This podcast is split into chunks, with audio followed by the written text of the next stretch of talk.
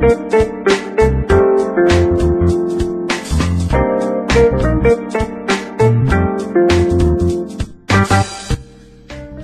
月31日土曜日、第11回目のキャットフィッシュのおうち放送始まりました。本日もお相手をいたしますのは、ウォータープルーフの DJ プロ白生プです。こんばんは。はい、昨晩は風もあって本当に寒かったです。会社から帰るときとかちょっと震えましたね。一応コートは着ていたんですけどね。はい。今年はオリンピックがなくて残念だったのですが、ってまあこれも言い飽きたフレーズだと思うんですけれどもね、スポーツの秋ということで様々なスポーツが繰り広げられております。あのね、どんどん時間は過ぎてますよね。箱根駅伝のね、あの予選会とかね、ありましたね。それで明日ですかね、あの、駅伝のね、全国大会、まあ大学駅伝ですかね、ありますしね。まあ他のスポーツもまあまあ、いろいろとやられております。私 DJ 白ナマズは、えっ、と、実はプロ野球が大好きなんですね。はい。で、今年はね、パリーグはソフトバンク、セリーグは、えっ、と、巨人が優勝いたしました。ね、あのー今年はね、この、まあ、開幕が遅れてどうなることやらと思ったんですけどね、まあ、あの最終的にはうまく盛り上がって終わったかな。まあでもスタジアムに行けなかったりとかね、結構ね、あの野球ファンにとってはやきもきしたシーズンだったと思うんですけどもね、あの悪いことばかりじゃなかったです。はい。今年はプロ野球選手や OB を含めてね、たくさんのね、野球関連のね、YouTube 動画が上げられましたね。あの、特にね、人気だったね、あの、OB、野球、プロ野球のね、OB 選手、まあ OB ですよね、の、えっと、YouTube チャンネルがね、本当にたくさんできました。まあそれもね、かなり魅力的でね、我々プロ野球ファンがね、もう泣いて喜ぶような内容をね、どんどん出してきてくれるんですよね。またね、あの巨人のようにね、球団がね、あの積極的に YouTube を出していくというところもありました。これもすごい面白かったですね、巨人のはね。はい、まさかね、こんな巨人がこういうチームになるとは思ってなかったですね。やっぱ元木コーチ、宮本コーチの存在が大きいんですかね。まあ、ちょっと原監督だとこうはいかないなと思ってたんですけど、まさかの原監督ですよね、監督がね。はい。で、まあ、しかもね、優勝までしてしまったという。まあ、やっぱ巨人は今年は頑張ったって、私はちょっと思います。まあ、えっ、と、ちなみにね、YouTube のチャンネルではね、私、白ナマズが一押しなのはね、西武大久保チャンネルです。これが面白いんですね。やっぱしね、あのー、デーブ大久保という、まあ、選手はね、まあまあもうこれ相性になってますけどね、であのいろんな球団をね、渡り歩いてね、活躍された方でね、でしかもね、監督経験もあると。いうことですね。ちょっとね、あのーいろいろあって賛否両論の部分もあるんですけども、この方のこの YouTube チャンネルは本当に文句なく面白いです。まあ他じゃ出てこないような情報とか我々が知りたいような情報を出してくれるんですよね。はい。まあ、え、え、このプロ野球の話してて、じゃあ DJ 白生マズはどこのファンなのっていう話になりますけども、実は西武ライオンズのファンなんですね。はい。というわけで、ことね、今年は残念なシーズンでしたね。この数年ね、まあ、うまく勝ったりとかしてはいて、もうなんか結局クライマックスシーズンに行けないぞとかいうことあったんですけどね。はい。まあ、まだ今年ね、パリーグはまだクライマックスシリーズあるんで、まだね、希望はあるんですけどね。はい。西武はね、打ちまくる豪快なイメージですよね。おかわり、中村選手とかね。山川選手。まあ、今年ちょっと山山川ちょっと残念だったんですけども、選手とかね、まあ実に魅力的ね、豪快にブンブン振ってくれてね、っていうイメージがあるんですけども、実はね、私やっぱ注目してるのはね、その打つ方もまあ好きっちゃ好きなんですけど、実はドラフトが面白いんですね。いつも個性的な選手を選びますしね、ドラフトのね、周回で取った選手がね、あの、大活躍してるとかね、あの、あるんですよ、西武は、本当に。なのでね、ちょっとね、あの、プロ野球チームでね、まあもう当然魅力的なチームいっぱいあるんですけどね、なんかはどっか一個、あちょっと他人とはちょっと違う思考で見たいなーっていうのはね、ドラフト思考でね、見ていくと面白い西武をおすすめしております。今年もね、当然と個性的なドラフトでね、ドラ1、ドラ2がね、まあ渡辺、まあ渡部と読めますけども、佐々木と、渡部、佐々木と並んでる、名前が並んでるだけでもちょっと爆笑してしまいました。まあもちろん、まあ関係はないんですけども、あのね、渡部選手、すごいいいキャラクターでしたよね。渡辺選手ね。いいキャラクターですよね。佐々木選手はね、もういいピッチャーですね。よく2位で取れたと。1位外したのに、まあこのピッチャー取れたのはまあいいだろうと思ったんですけど、結局実戦で使えそうって、まあ失礼な言い方かもしれないんですけどね、佐々木選手だけかな、投手では。まあ、投手がいつも課題になってる球団ではあるんですけど、ちょっと来年もちょっと苦しそうだろうと思いますね。まあね、あの、いい選手が育ってきてるのでね、それでなんとかカバーできると球団が思ってらっしゃるんでしょうから、我々は応援していきたいと思っております。まあ、ちょっとね、プロ野球の話し始めるとすごい長くなってしまうので、この辺に置いときます。はい。今日も片町スタジオからキャットフィッシュのお家をお送りしております。よろしくお付き合いくださいませ。この番組は、ナマーズソリューションがお送りいたします。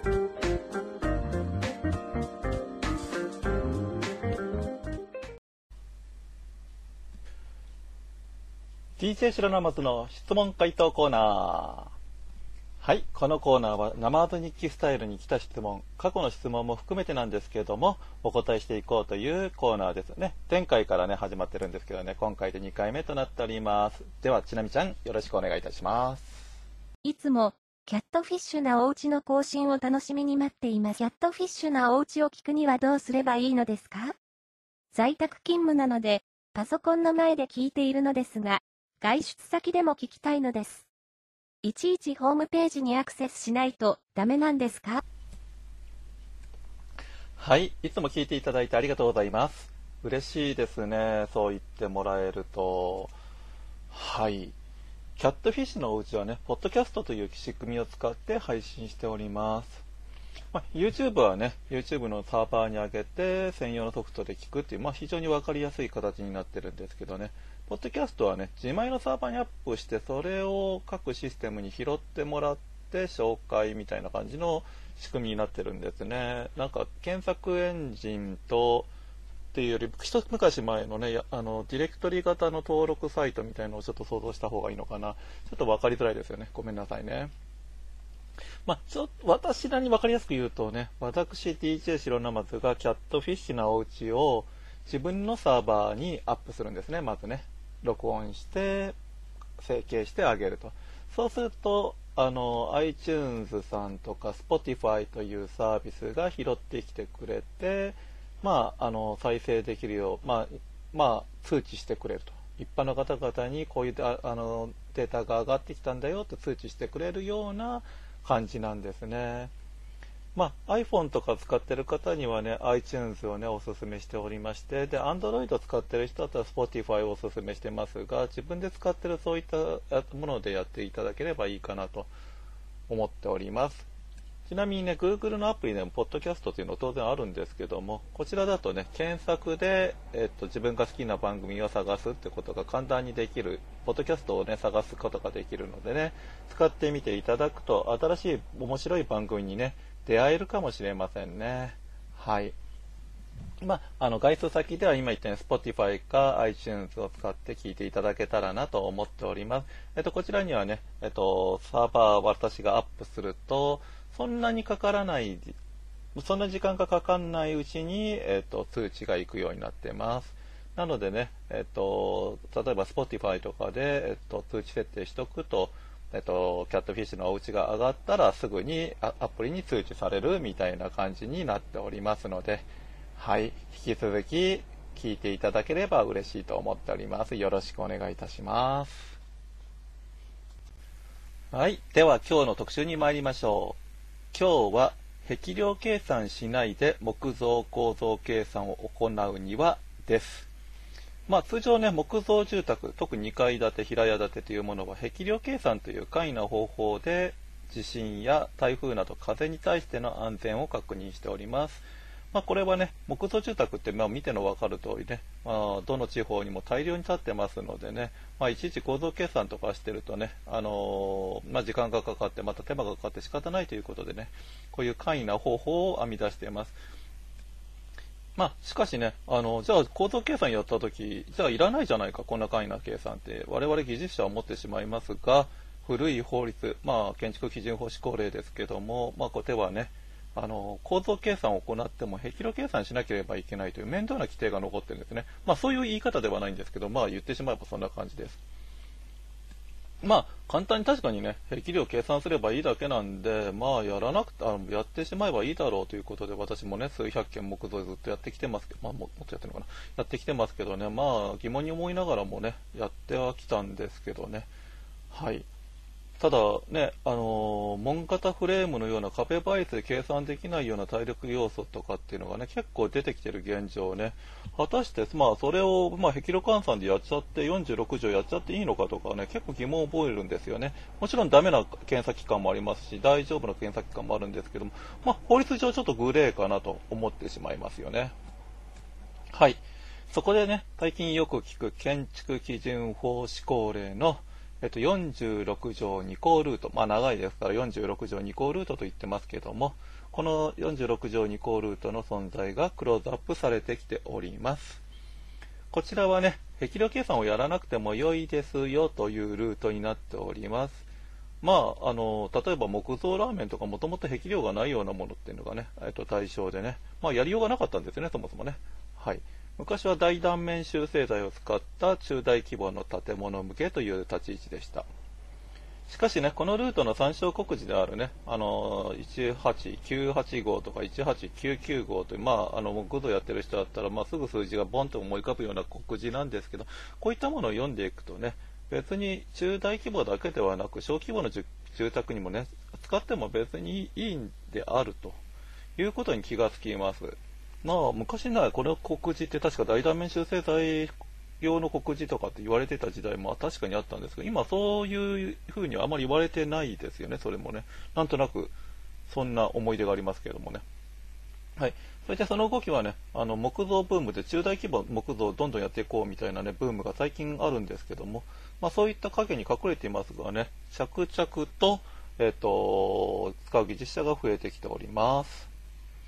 では、えっと、この計算ルートを使うと良い点は何でしょうかってことですよね。まずね、上に書いた通り、えっと、か、上に書いたっていうのはおかしいですけど、文章だったかそうなんですけども、壁炉計算がね、除外できるってことが、まずいいですよね。つまり、壁倍率が定められてないものを使っていいよということなんですね。で、次に木造ならではの面倒な構造計算ルールが外されて、より解析に近いルールが適用されるということですね。まあ、これがね、一番のメリットです。あの、壁炉計算、まあ、しなくていいよっていう、あの、その省略のメリットじゃなくて、えっと、そういうことですね。まあ、例えばね、筋会900等でやんなきゃいけないとか、えっと、針上の低減係数やる上に壁倍率が定められてる壁が何個乗っかっちゃったらもう計算除外ですよとか、そういうのがないんですね。もちろん、あのー、そういった、もともと46条、壁量計算で使ってる材料も当然使えるんですけども、えっとね、解析で、まあ、そういった体力予想を出した K 型プレースなんかも出たりするんですよね。できたりするんですよね。あの、また、頬杖を使ってね、あの、ちょっと開口部広げてみたりとか。また、もちろんラーメン、ラーメン構造も当然 OK ですね。またね、解析でやるんでね、スキップフロアなんてこともね、安全化が確認された場合は堂々と使うことができます。まあ、あの、壁量計算ルートのあの構造計算って、まあ、通称グレーボンというものをできてやられてますけども、吹き抜けに関しても、スキップフロアに関しても、大屋根に関してもかなりね、あの限定的にしかね、使えない、原則、使えないという形になってるんですけどね。まあ、正直なところかなり自由度が上がるということですね。まあ、これはね、木造がね、非常に多く建てられてきている日本では、壁炉計算があることでね、あの木造の安全性をね、非常に簡単に確保できる、あの安であの安全に、えっと、検討できるというね、すごいメリットだったんですけどね、あのこれがね、最近足かせになってきてるんですね。というのはね、あのそもそもこういった壁量計算とかっていうのはコンピューターがない時代に、まあ、手計算でもできるように作られたルールなんですよね。なのでね、あの融通が利かなかったり時代遅れだったりするような欠点もね、多数あるんですよね。まあ、そこをね、あの、現在のそういった解析によって、あの、安全に自由な形でできるということが、えっと、非常に大きなメリットになっております。現在はね、コンピューターで解析するのが一般的ですしね、あの、できることも以前に比べて飛躍的に上がってきております。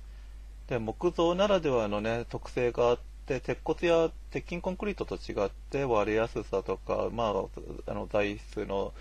風均一性とか、まあ、いろいろあったりするんですけども、そういったこともね、あの多数の実験を重ねてきたデータをね、公開していただいたり、高性能な金物の登場などでね、計算しやすい環境が整ってきておるんですね。で、またね、テック 1P3 プラスのようにね、住宅の材木を使って、まあ、通常の生態を使って比較的簡単に計算できるような環境を整えてくれた金物候補もあります。またね、ウッド ST とかアスティムのような46乗2項ルートを使いやすくするような木造計算ソフトも登場しております。なのでね、壁量計算が面倒だから、えーと、2項ルート使うわという意味ではなく、より発展的な理由で46乗2項ルートを利用する技術者が出てきていると考えた方が良いでしょう。まあ、正直な、ね、あのどっちが楽かですよね。普通の46乗壁量計算して構造計算するのと、えっと、46乗2項ルートで計算するの。これももう間違いなく普通の住宅とか建物であれば40、普通の、えっと、壁量計算ルートプラス構造計算を行った方が楽なのは間違いないのでね。はい。だからちょっと使い分けが必要な状況なのかなとは思っております。はい、今日はこの辺まで。まあ、あの、どうしてもね、このキャットフィッシュのお家は DJ シロノマースがね、木造の計算経験がそこそこある。まあまあ、そうそう、それなりにあるということで、木造のね、お話がどうしても多くなってしまうんですけどね。まあ、現在実は何をやってるかというと、壁式鉄筋コンクリート層のね、構造計算についての手引きを執筆してます。まあ、正直ね、そんなにたくさんやってきてるわけではないんですけども、あの鉄筋コンクリート層もね、あの結構、まあ、こういう言い方したら失礼なのかどうかとかいろいろ考えちゃうんですけども、個人的にはですけども、木造の先ほど言った46畳の普通のこあの壁量計算からの構造計算のものと、えっと、2項ルートのような関係があります。で、えっと、まあ、正直形が違うんで、まあ、考え方も当然違うんですけども、壁式の鉄筋コンクリート像というと、どちらかというとね、木造に近い、まあ、使用規定プラスアルファみたいな形の、えっと、構造計算をする、まあ、独特のルールがあって、あれ解析どうなんだということがある計算方法なんですね。だか計算っていうか実務的に何かする、実現させるってことであればね、整形な建物に関してはね、実は壁式鉄筋コンクリートって多分木造より結構簡単なんですけども、理論的に見てるとね、なんかよくわからない。私はちょっと正直なとこついていく、その理論的な部分に関してはついていけねえなっていうところが結構あります。まあ本当だからそろそろきちんと整理してほしいなとか思って、まあ多分、うん、知ってて私が理解力ないのだけなのかもしれないんですけどね、思うんですけどね。はい。と、初心者がね、鉄筋コンクリート層の構造計算を行う時などはねラ、ラーメン構造から学んだ方がいいって私は思っていたんですけどね、あ、壁式鉄筋コンクリート層から入るのもありかなと、これで手引きを執筆しながらちょっと思っております。はい、えーと、寒くなってきましたのでね、新型コロナだけではなく、風邪やインフルエンザにも気をつけて、えーと、お過ごしくださいませ。では今日はこの辺で、さようなら。